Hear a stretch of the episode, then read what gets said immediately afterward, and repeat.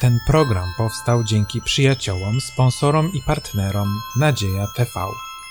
Dziękujemy. Bardzo serdecznie witam Państwa podczas studium Pisma Świętego. Tej wspaniałej księgi pozwalającej poznawać nam Boga, prawdę o Nim. Jesteśmy w kościele Adwentystów Dnia Siódmego w zborze w Podkowie Leśnej, a tematem naszego studium dzisiaj będą kolejne rozdziały z Ewangelii Mateusza, rozdział 16 oraz 17. Nasze studium Pisma Świętego zatytułowane jest Piotr i skała. Bardzo serdecznie zapraszam.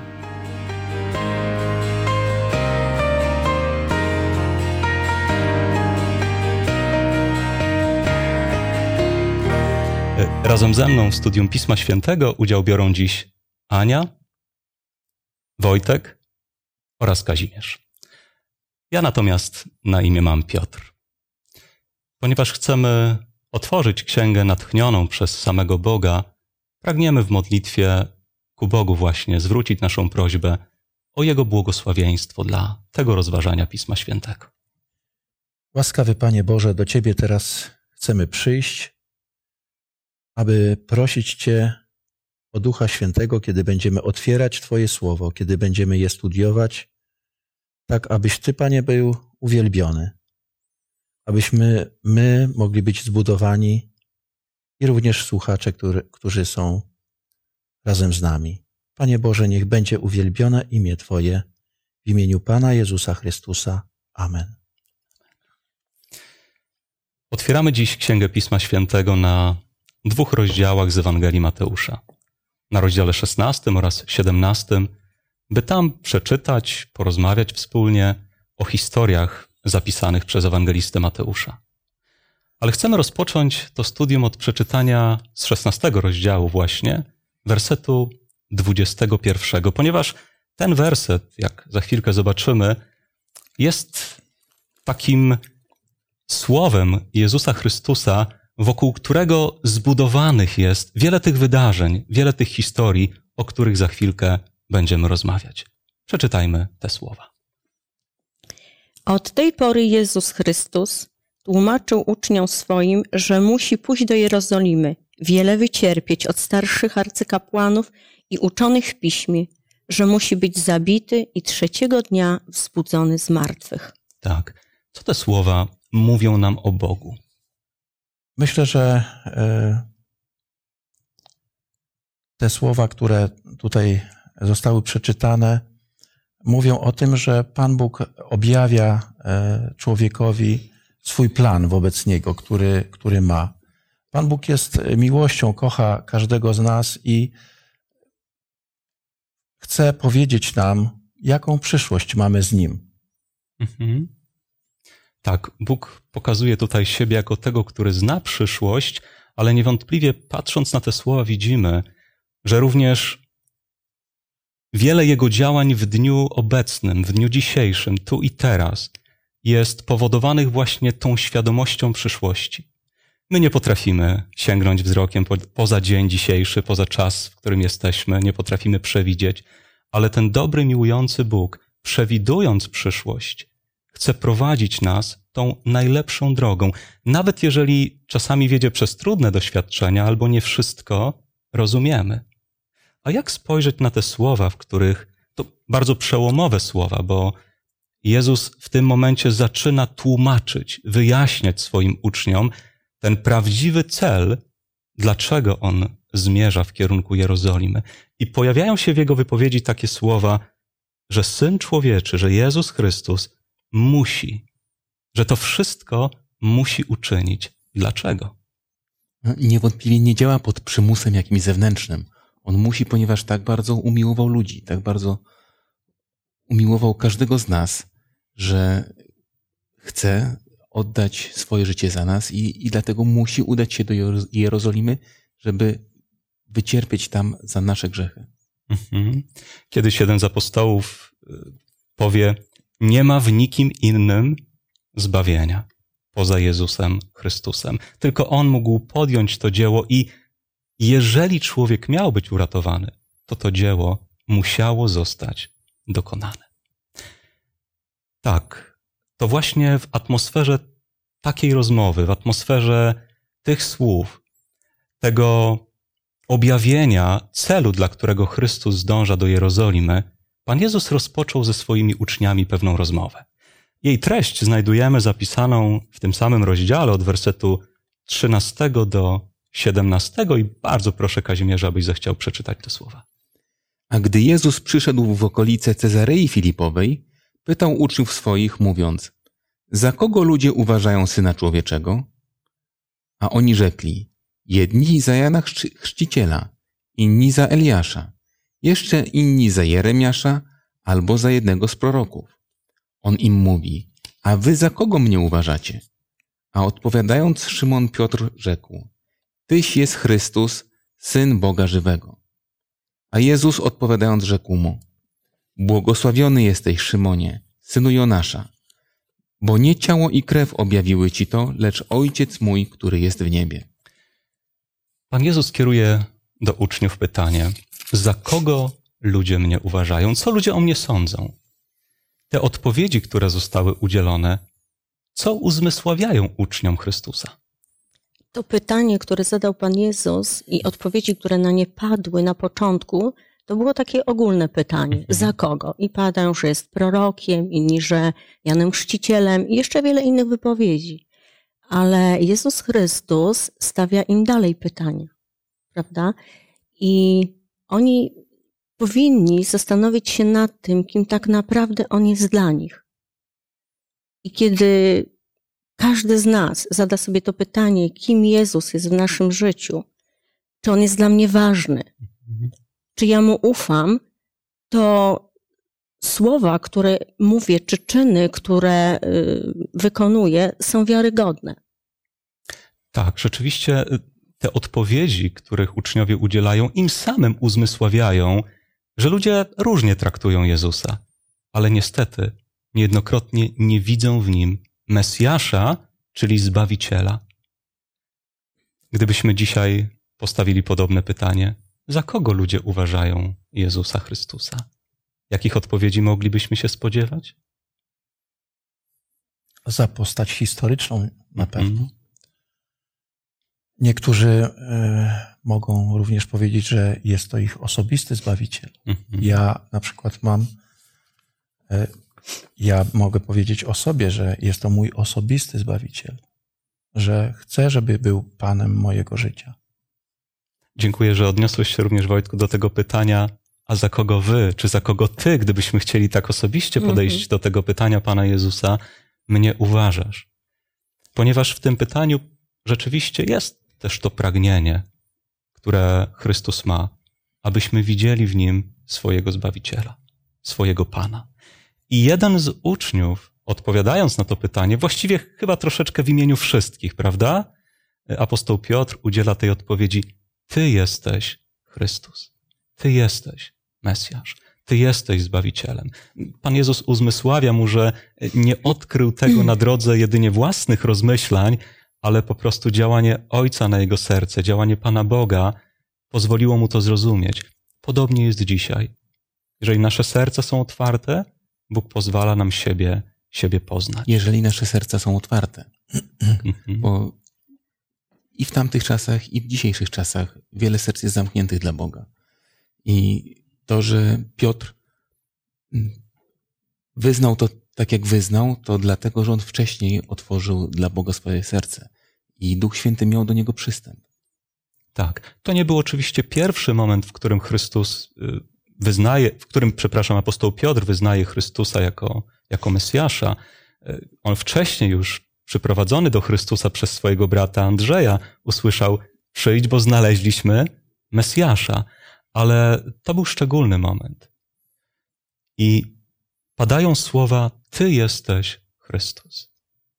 I Pan Jezus odnosi się do tych słów, zatrzymuje się przy nich, chce je podkreślić. One są bardzo ważne.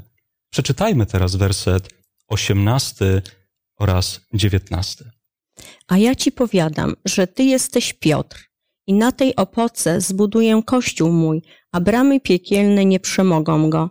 I dam ci klucze Królestwa Niebios i cokolwiek zwiążesz na ziemi będzie związane i w niebie, a cokolwiek rozwiążesz na ziemi, będzie rozwiązane i w niebie. Zastanówmy się chwilkę, porozmawiajmy o tych słowach Pisma Świętego, bowiem e, wzbudzają one wiele różnych interpretacji, różnych skojarzeń, ale kto jest tą opoką, tą skałą, na której Chrystus mówi, iż budował będzie swój Kościół? Ja myślę, że przede wszystkim, że Chrystus tutaj mówił o sobie. Na pewno nie o Piotrze, dlatego że e, widzimy, że Piotr był chwiejny. I każdy z nas tak naprawdę e, nie jest na tyle wiarygodny i tak silny, jak był Chrystus, żeby na nim można było budować e, Kościół tak naprawdę. Chrystus jest tą opoką, na którym, tym fundamentem, na którym możemy budować, budować swoją wiarę. Natomiast człowiek jest zawodny. Dopełniając jeszcze znaczenia tych słów, zechciejmy otworzyć list apostoła Pawła do Koryntian, gdzie apostoł Paweł e, w pierwszym swoim liście do Koryntian w rozdziale dziesiątym i w wersecie czwartym, wspominając o wędrówce narodu izraelskiego przez pustynię, o Bożym prowadzeniu wtedy, napisał: Wszyscy ten sam napój duchowy pili, pili bowiem z duchowej skały, która im towarzyszyła, a skałą tą był Chrystus. Był Chrystus. Także to wyznanie Piotra, Ty jesteś Chrystus, syn Boga. Apost- y, to wyznanie apostoła Piotra, Chrystus podchwycił tą myśl i powiedział: To jest ta opoka, na której zostanie zbudowany Kościół. To jest niezwykle ważne. Dlaczego? Dlatego, że czytając dzisiaj wszystkie te historie w kontekście słów, od których zaczęliśmy, że Chrystus dążał do Jerozolimy, że tam był poniżony, że tam był skazany na śmierć.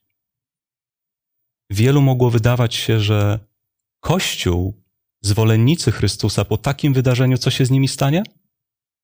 rozproszą się, przestanie istnieć, a Chrystus składa pewną obietnicę, że te wydarzenia w Jerozolimie nie będą końcem Kościoła, ale będą fundamentem, bo On jest tą skałą.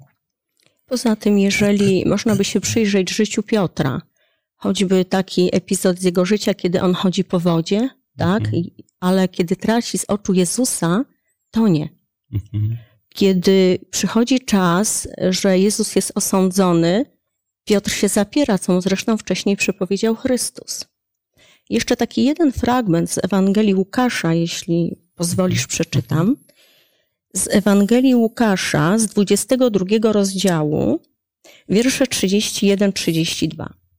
Szymonie, Szymonie, oto szatan wyprosił sobie, żeby was przesiać jak pszenicę. Ja zaś prosiłem za tobą, aby nie ustała wiara Twoja, a Ty, gdy się kiedyś nawrócisz, utwierdzaj braci swoich. Widzimy, że Piotr nie może być skałą. To jest ruchomy kamyczek. To jest ktoś, kto w tym momencie no, bywa chwiejny w swojej wierze. On się dopiero uczy. Choć to, że Duch Święty mu objawił, że Chrystus jest tym Mesjaszem, to było bardzo ważne. On był otwarty na głos Ducha Świętego. I dlatego Jezus mu mówi, ty, gdy się kiedyś nawrócisz, ty będziesz jednym z filarów mojego Kościoła. Będziesz kimś bardzo ważnym. Tak, dziękuję. Wprowadzenie ludzi do Chrystusa, oczywiście. Tak. Z czym kojarzy nam się to porównanie skały? Tu już troszeczkę na zasadzie przeciwności zwróciłaś mm -hmm. Aniu uwagę, że Piotr był zbyt chwiejny, aby być tą opoką, tą skałą. Z czym kojarzymy taki obraz skały, trwałej opoki? Jakie cechy Boga taki obraz nam ilustruje? Stałość, mhm. niezmienność, nienaruszalność. Tak. To się kojarzy ze skałą. To jest bardzo ważne. Zresztą również sam tekst grecki troszeczkę przychodzi nam z pomocą, kiedy zwracając się do Piotra, Pan Jezus używa słowa Petros, czyli właśnie kamień, kawałek kamienia, mówiąc, Ty jesteś ten Petros, ale ja na Petra, czyli opoce, skalę, zbuduję mój kościół. Ale pojawiają się tutaj jeszcze jedne słowa, które przeczytaliśmy. Słowa, które chociaż bezpośrednio wtedy skierowane są do Piotra, ale z tego kontekstu, jak i z kontekstu całości Pisma Świętego, widać, że właściwie do niego ale i do wszystkich wierzących słowa dam ci klucze królestwa. Co zwiążesz, będzie związane, co rozwiążesz, będzie rozwiązane.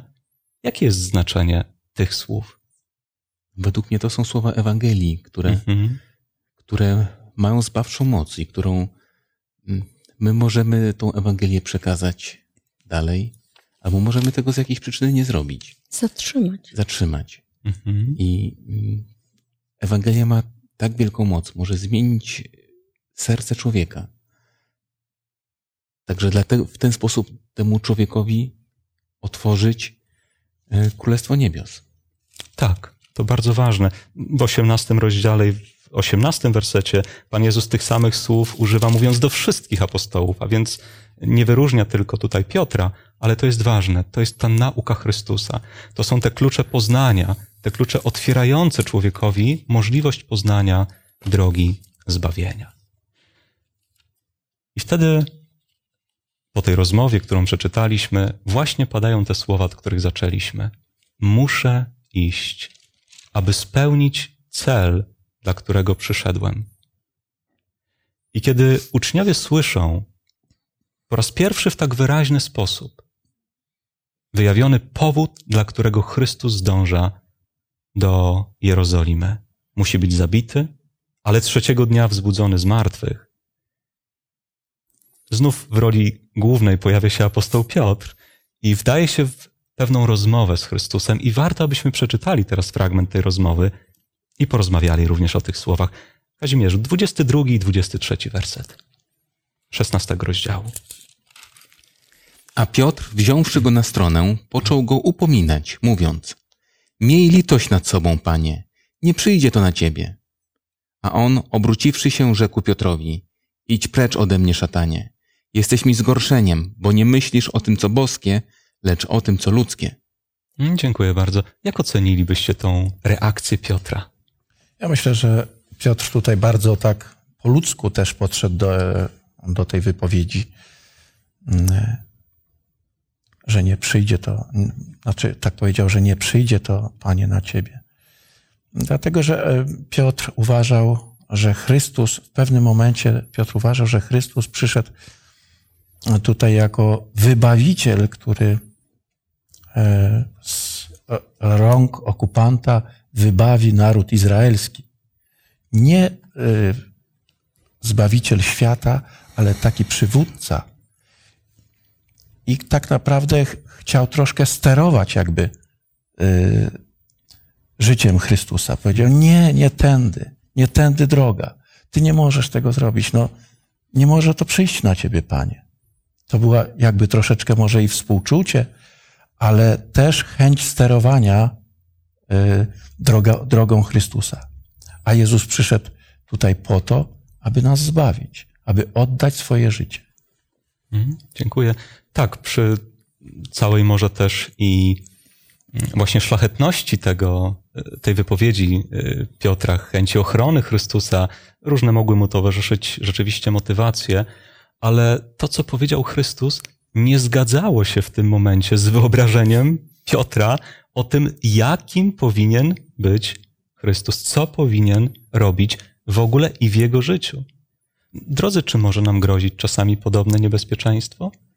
Że mielibyśmy pewien plan w swoim życiu, plan działania dla Boga w naszym życiu. I pewnie tak często jest, że zapominamy się, że to On, jeśli Go przyjęliśmy, to On jest Panem naszego życia, On nami kieruje, więc jeśli to uznaje, to uznaje Jego słowo, to co On mówi, poddaje się Jego woli, choć może nie zawsze to jest y, zgodne z tym, co w danym momencie czuję, ale ufność polega na tym, że wiem, że to, co On postanowi, będzie dla mnie najlepsze. I ten, kto po prostu zaufa Panu i doświadcza tego w swoim życiu, to widzi z perspektywy czasu, że było to właściwe. Drodzy, nawet nie chcę myśleć, co by było, gdyby Pan Jezus posłuchał apostoła Piotra. I gdyby nie przyszło na niego to, co zapowiedział. Bo przecież on musiał iść tą drogą, aby otworzyć człowiekowi, również apostołowi Piotrowi, drogę zbawienia, drogę ratunku. Pojawia się tutaj również to słowo Chrystusa: Jesteś mi zgorszeniem, bo nie myślisz o tym, co boskie, ale o tym, co ludzkie. Na czym polega różnica w myśleniu na sposób ludzki, a na sposób boski? Piotr wyrażał swoje pragnienia. Mhm. I tutaj polega ta różnica, że mm, my często dyktujemy Panu Bogu, piszemy scenariusz, to, co ch- chcemy od Pana Boga uzyskać. Natomiast Pan Bóg mówi, że myśli moje to nie myśli wasze, drogi moje to nie drogi wasze. Tak. I to jest zasadnicza różnica. Jeżeli chcemy, e, żeby Chrystus był naszym Zbawicielem osobistym w naszym życiu, żeby był na co dzień, to musimy Mu powierzyć swoje, swoje serce, oddać Mu w całości po to, żeby właśnie On kierował tym życiem i żeby te drogi nasze były, były drogi, drogami Bożymi. To jest bardzo ważne, bardzo istotne. Możemy modlić się, Panie, to są moje plany, to są moje drogi, a Ty je błogosław. A możemy modlić się, Panie, pozwól mi iść drogami, które Ty błogosławisz. Pozwól mi odkrywać Twoją wolę, myśleć w sposób, który się Tobie podoba i doświadczać tych błogosławieństw, które przygotowałeś. W momencie tej rozmowy widać, że obok apostoła Piotra znalazł się jeszcze ktoś, kto między Chrystusem a Piotrem starał się właśnie zrobić tą różnicę. I Pan Jezus wyraźnie to powiedział: idź precz, szatanie. To też przykład pokazujący, że rzeczywiście ta chwiejność tego apostoła była jeszcze e, no, dosyć znacząca i trudno byłoby go nazwać tą skałą, tym, na którym można w pełni polegać, e, zaufać. Tym był tylko Chrystus. Ale Pan Jezus, jakby rozwijając też tą myśl, idzie jeszcze dalej. I zechciejmy przeczytać, proszę Aniu, z tego 16 rozdziału, werset od 24 do 26. Wtedy Jezus rzekł do uczniów swoich: Jeśli kto chce pójść za mną, niech się zaprze samego siebie, weźmie krzyż swój i niech idzie za mną. Bo kto by chciał życie swoje zachować, utraci je, a kto by utracił życie swoje dla mnie, odnajdzie je. Albowiem cóż pomoże człowiekowi, choćby cały świat pozyskał, a na duszy swej szkodę poniósł?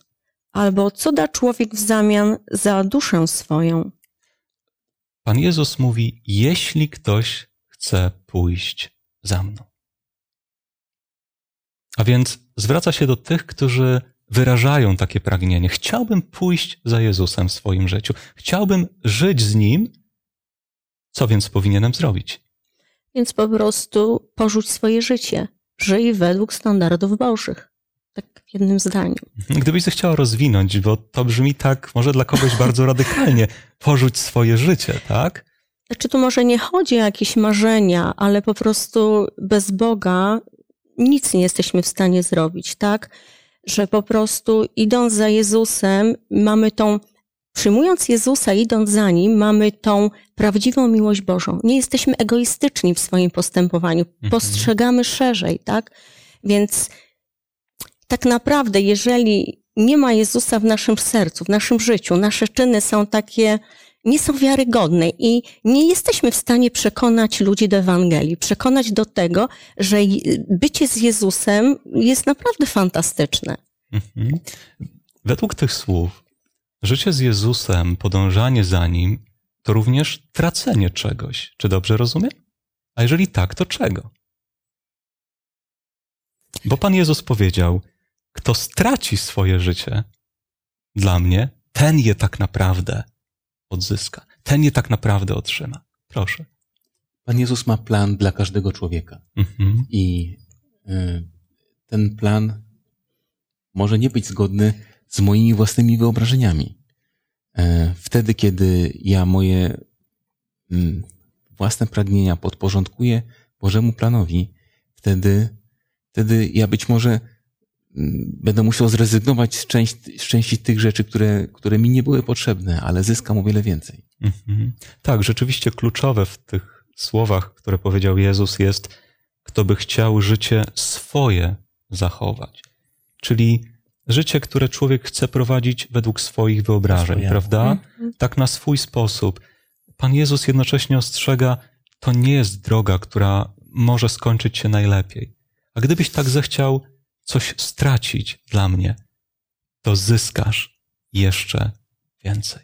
A więc wiara z jednej strony jest ubogacaniem swojego życia wiele różnych Bożych błogosławieństw, ale według tych słów wiara, jak się okazuje, podążanie za Bogiem, to również tracenie czegoś.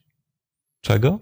Tego, co przeszkadza nam być z Bogiem, może tego, co robi pewnego rodzaju y, przepaść pomiędzy Nim a nami, tego, co utrudnia nam właśnie takie szczere, prawdziwe podążanie za Nim. Przypomina mi się tutaj przypowieść, którą powiedział Jezus o człowieku, e, który znalazł skarb Mhm. i on sprzedaje wszystko, aby zdobyć ten skarb. Czyli poświęca tak naprawdę wszystko.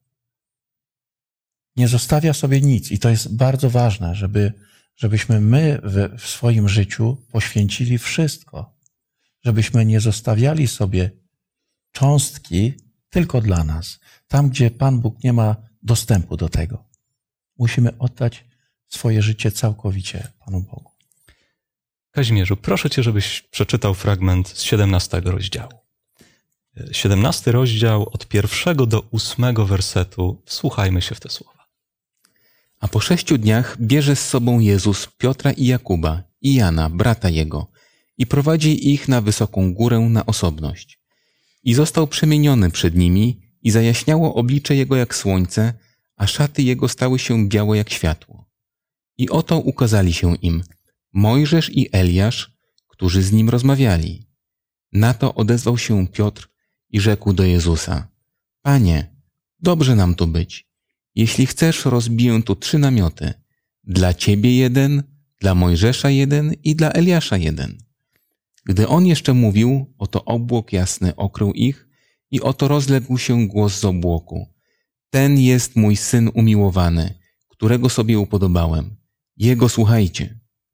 A gdy to usłyszeli uczniowie, upadli na twarz swoją i zatrwożyli się bardzo. I przystąpił Jezus i dotknął się ich i rzekł: Wstańcie i nie lękajcie się. A podniósłszy oczy swoje, nikogo nie widzieli, tylko Jezusa samego. Niesamowite wydarzenie. Dlaczego do niego doszło? Jak sądzicie? Co się stało tam na tej górze tak niezwykłego, gdy Jezus, modląc się, wziął z sobą trzech bliskich sobie uczniów i również pamiętajmy o tym, o czym rozmawialiśmy na początku, o tym celu, dla którego zdążał, zdążał do, do Jerozolimy, gdzie miał być zabity, gdzie miał wstać po trzech dniach. W trakcie tej modlitwy dochodzi do czegoś niezwykłego. Co się dzieje? Y, Pan Jezus, zdając sobie sprawę, że ten czas się przybliża, Mhm. że to, co, po, po co tutaj przyszedł na ziemię, czyli oddać, oddać swoje życie e, za, cały, za całą ludzkość, widzi ten ciężar, który na nim spoczywa i przybli- przybliżające się chwile, pragnie oprzeć się na kimś. Mhm. I tutaj widzimy w tym e, objawieniu, w tym widzeniu, e, że akurat jest tam Mojżesz i Eliasz. Oni pocieszają Chrystusa, do, dodają mu otuchy. Chrystus szukał tej, e, tej otuchy. Pamiętamy w ogrodzie Getsemane, kiedy e, prosił uczniów, żeby czuwali, żeby się modlili, żeby byli z nim, bo potrzebował tej otuchy krople krwi spływały z jego policzków, z jego skroni. Widać, jaki to był ogromny wysiłek dla Chrystusa. I on tej pomocy, wsparcia duchowego potrzebował też od przedstawicieli y, rodzaju ludzkiego.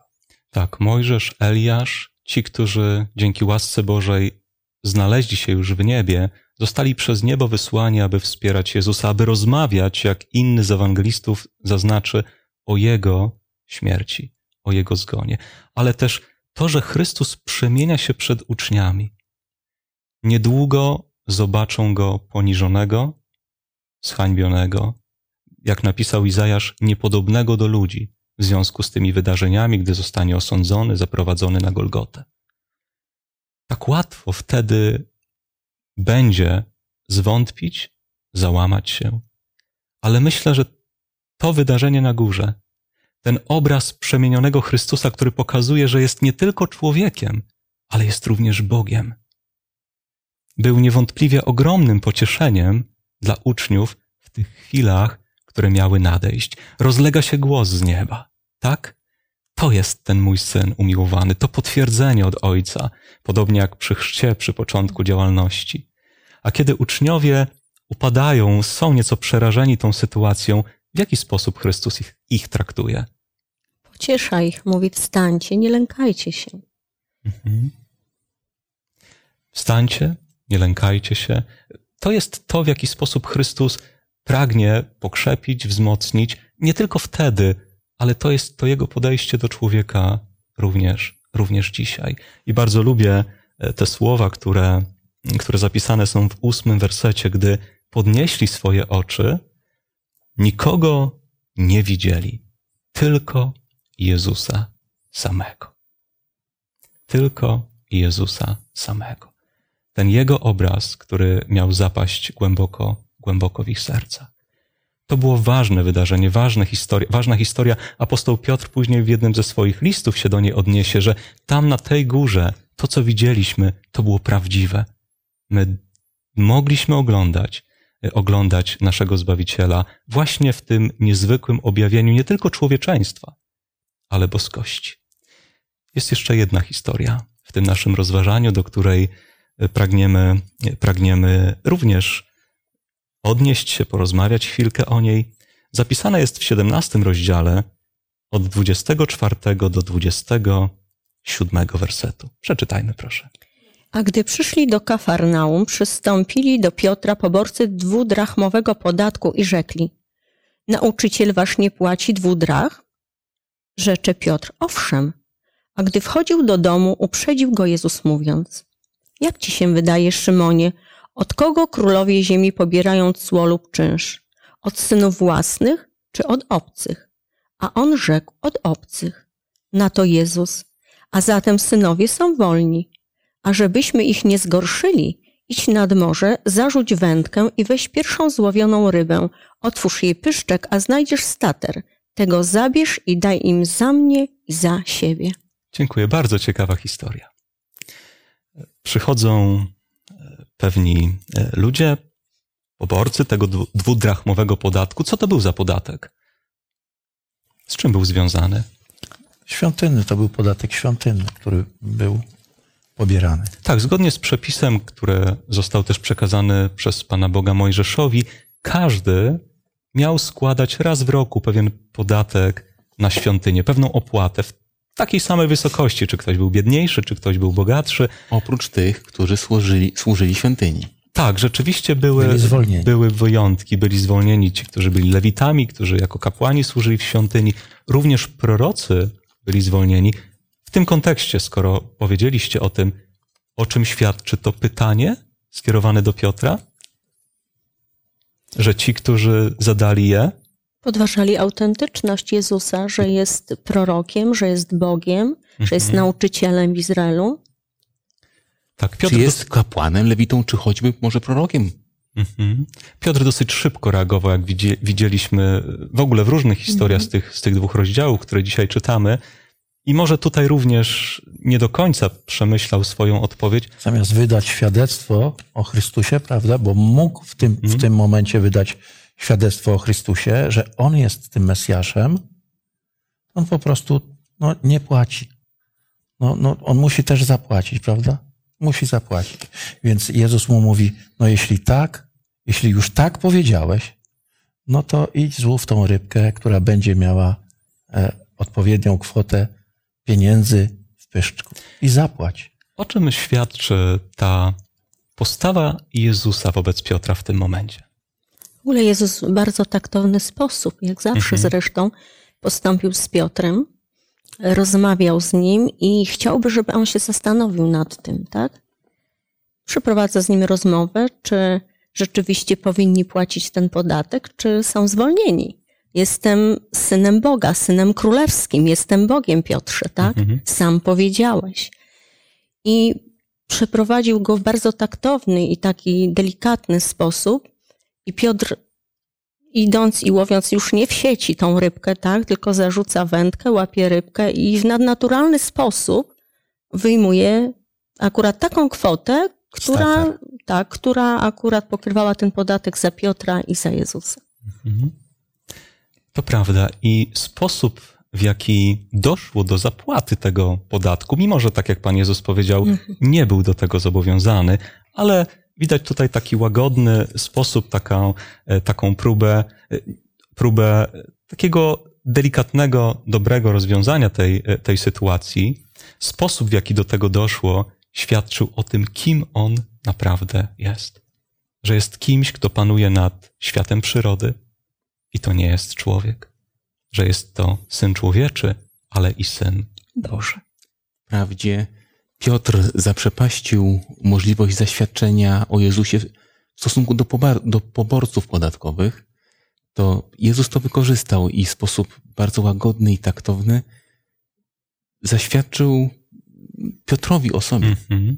To bardzo ważne. I to właśnie, i to jeszcze w taki sposób, że Piotr nie musiał stracić twarzy względem poborców, którym już coś obiecał. Tak.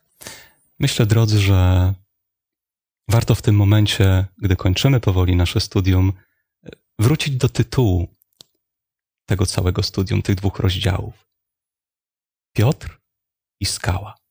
Bo właściwie spójrzmy, że czytaliśmy kilka historii, czy rozmawialiśmy o, kilka, o kilku historiach, w których bohaterami był ten, który jest skałą, Jezus Chrystus, i apostoł Piotr. W niektórych z tych historii Pan Jezus chwalił Piotra. Mówił, objawione ci to zostało przez Ojca, e, słusznie, słusznie uczyniłeś, ale w niektórych z tych historii tak naprawdę e, widać, że Piotr nie był wciąż tak oparty w swojej wierze, w swoim zaufaniu na Jezusie Chrystusie, jak być powinien, jak Chrystus tego oczekiwał. Widzimy tego, który jest skałą, Boga, Jezusa Chrystusa. I widzimy człowieka w jego życiowym doświadczeniu, w jego spotkaniach z Chrystusem. Y, Czasami potyka się, czasami upada, czasami y, żyje w lepszy sposób. Czy to doświadczenie apostoła Piotra nie przypomina nam czasami również naszego życia? Czy tak naprawdę właściwie w życiu każdego, każdej z nas nie chodzi właśnie o to, jakie są te nasze relacje wobec tego, który jest skałą? Czy w naszym doświadczeniu życia, dzień po dniu, coraz bardziej opieramy swoje życie na Bogu? Ufamy Mu? Kierujemy się Jego prawdą? Kierujemy się Jego słowem? On tego pragnie. On tego chce. On chce być skałą dla nas wszystkich. Tym, do którego zawsze możemy się zwrócić, tym, który zawsze z największą uwagą i błogosławieństwem gotów jest nas poprowadzić najlepszą drogą. Życzę Wam tego bardzo serdecznie, aby w Waszym życiu, drodzy, Bóg był właśnie tym, który jest niczym ta skała. Wasz najbliższy Bóg, przyjaciel, wielki, wspaniały i wszechmocny Zbawiciel. Chcąc dziękować przede wszystkim Bogu za tę chwilę wspólnego studium, podziękujmy Mu razem w modlitwie. Drogi Ojcze i Panie, dziękujemy Ci za Twoje słowo, za to, że mogliśmy zostać nim ubogaceni. Dziękujemy Ci, Panie, za naszego Pana i Zbawiciela Jezusa Chrystusa, za Jego ofiarę, za to, Panie, że mamy w Nim życie wieczne. Niech Tobie, Ojcze, będzie chwała i cześć po wieki wieczne. Amen. Amen. Dziękując, drodzy Państwo, za Wasz udział również w studium Pisma Świętego, które mogliśmy przeżywać tutaj razem, jednocześnie chciałbym serdecznie zaprosić na kolejne studium, które obejmować będzie następne rozdziały z Ewangelii Mateusza, rozdział 18 oraz rozdział 19, a zatytułowane będzie Bożki duszy i inne nauki Chrystusa. Bardzo serdecznie zapraszam.